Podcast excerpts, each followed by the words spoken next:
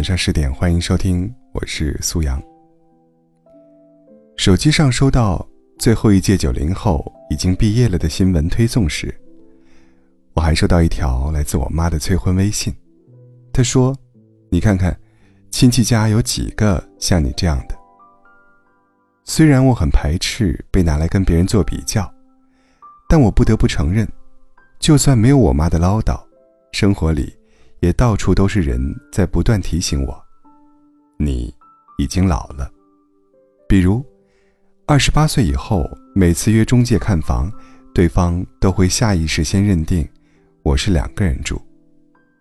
不管有没有需要，在被推荐化妆品时，都会刻意强调他们抗衰老、淡化皱纹的功效很厉害。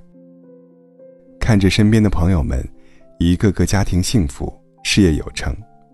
我根本不敢承认，跟他们同龄的我，其实没存款、没对象。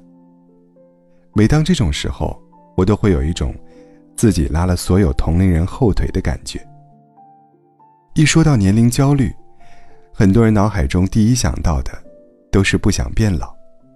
其实归根结底，真正令人感到焦虑的，不是那个关于年龄的数字，而是当我们到了一定年龄。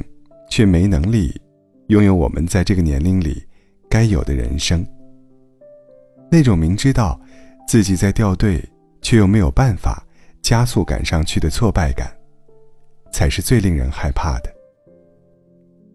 在电视剧《男大当婚》里，三十五岁的销售主管曹小强爱上了一个比自己小很多的女生，两个人，一个迷恋成熟大叔的稳重与周全。另一个，享受着年轻恋人的依赖与放肆。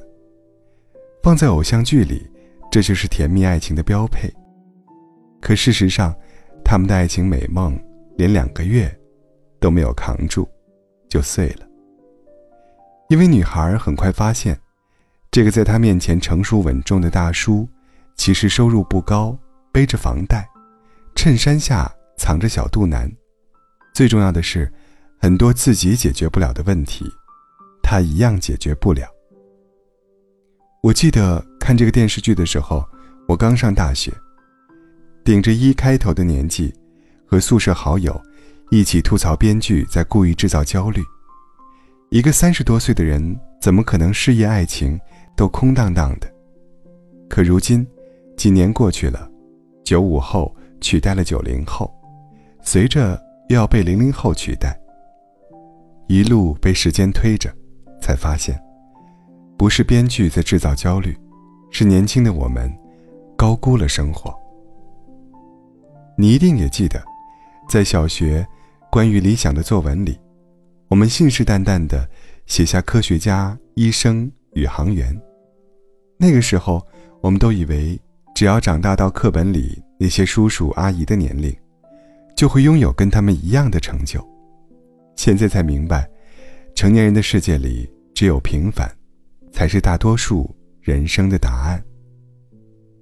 曾经在一个高校讲座上，有一位男生说：“如果三十岁以前，最迟三十五岁以前，我还不能脱离平凡，那我就自杀。”教授问他：“什么是不平凡？”他说：“要有一定社会地位，要有一笔数目可观的钱。”或者，掌握一定的权利、金钱、地位，每个人都向往。可难道没有这些的人生，就真的一文不值吗？我想到了张颂文。现在提到张颂文，可能很多人都不再觉得陌生了。一部接一部的高口碑作品，加上过硬的演技，让这个大器晚成的演员，被越来越多的观众记住。与此同时，与他的演技一起火爆网络的，是他那句：“在中国，大部分四十岁的人都会有一套房产，而我属于那种四十岁没有一套房子的人。”但是在此之前，演了二十多年戏的张颂文，名下却连一套房产都没有，不是买不起北京、上海的房，而是连在老家的房子都买不起。他四十岁，荧幕上是一个遥不可及的演员，可私下里，却跟很多遭受中年危机的人一样，被生活死死困住。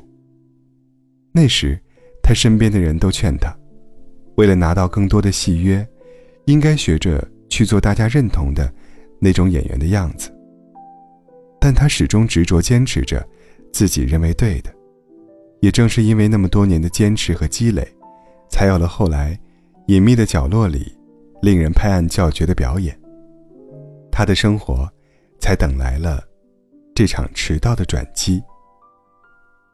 陶虹说：“有了人生阅历，才是最好的时光。江湖多大，他是谁的不重要，重要的是我要知道我的江湖在哪儿。”也许你现在的人生正在经历低谷，但我想告诉你，人生不会有无用的坚持。那些头破血流的跌倒，都会成为你将来披荆斩棘时的保护伞。世界上有很多人，都想改变你，他们希望你活成讨人喜欢的样子，但我不希望你也这么想。你要活成讨自己喜欢的样子。对的人生里没有“应该”这个词。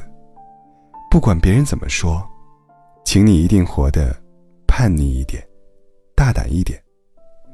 不要轻易放弃你真正想要的人生，也不要逼着自己跟别人走一样的路。来这人生一趟，你要做的。只有一件事，那就是快乐、尽兴。Mm.